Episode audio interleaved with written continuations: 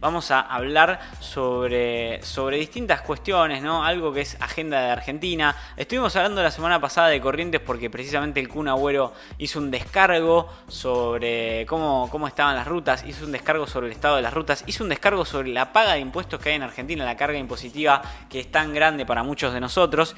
Y bueno, precisamente ahora hay otra situación más que está afectando a la provincia de Corrientes y es nada más y nada menos que está incendiada la provincia de Corrientes. Es la provincia, la mesopotámica, la más afectada por los incendios forestales. Corrientes se encuentra en jaque por el fuego. Los incendios rurales continúan en Corrientes y se combaten por tierra y aire los focos signos que se registran especialmente en las localidades del noroeste y centro de la provincia. Así hablaban las fuentes de defensa civil que estaban informando y que están trabajando junto a los ministros, junto a Medio Ambiente, junto a Cabandier y decía que estaban trabajando en el fortalecimiento del Servicio Nacional de Manejo del Fuego para acompañar a las provincias en la prevención y el combate de los incendios forestales. Bueno, el avance del fuego afecta a plantaciones forestales, afecta a bosques nativos, afecta a pastizales y portales de ingreso a los esteros de Liberá. Algunos de estos fueron controlados, pero la situación sigue muy mal y hay focos de gran magnitud que permanecen activos, como el paraje Galarza,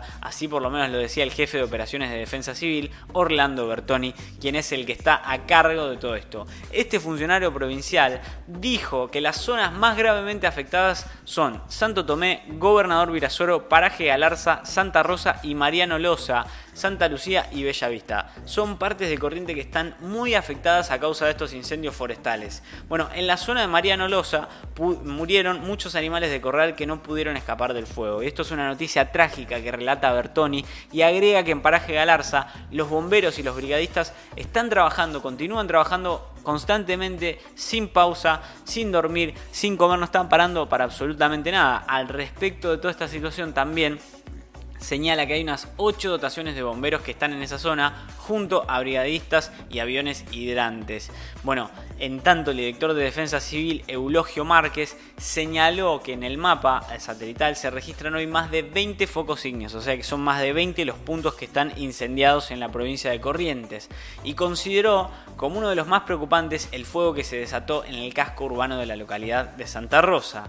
Al respecto, el funcionario detalló en declaraciones radiales que las viviendas estuvieron amenazadas por las llamas, pero el incendio ya fue controlado, por supuesto. El fuego se inició por los residuos de un aserradero que está ubicado en el casco urbano de Santa Rosa, decía así Márquez en el diálogo con Radio Sudamericana. Por su parte, el vicepresidente de APEFIC, la Asociación del Plan Estratégico Foresto Industrial de Corrientes, Juan Ramón Sotelo, aseguró que la situación está muy complicada. Muy complicada. El productor maderero contó que anoche, además del incendio del aserradero ubicado en Santa Rosa, horas después, a dos kilómetros, el fuego se desató en una plantación forestal. Bertoni manifestó que se necesita con, con desesperación que llueva. Con una lluvia de 100 milímetros se podría descansar, dijo el jefe de operaciones de defensa civil, y agregó que con 300 milímetros de precipitaciones, a razón de 50 milímetros por día, la situación mejoraría considerablemente.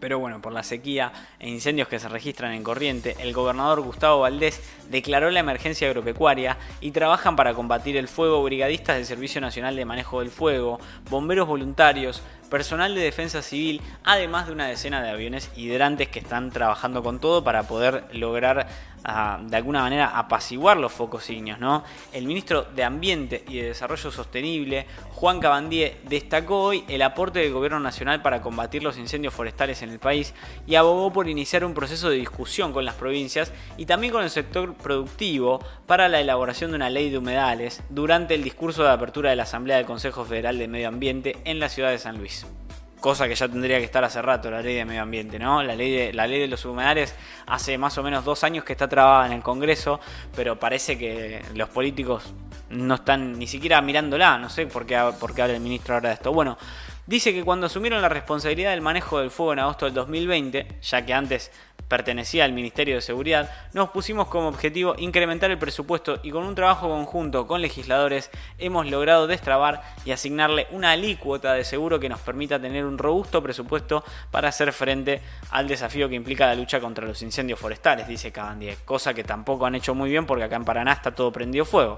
Además, en su discurso de apertura de la Asamblea del COFEMA, que reúne a las autoridades ambientales de las distintas provincias, destacó que desde el comienzo de la gestión de Alberto Fernández, el presupuesto fue aumentando año tras año y que para el 2022 va a rondar alrededor de los 6.500 millones de pesos, es decir, 3.500 millones más que el año anterior y que para este año y esté prevista una licitación de medios aéreos de 1.800 millones de pesos.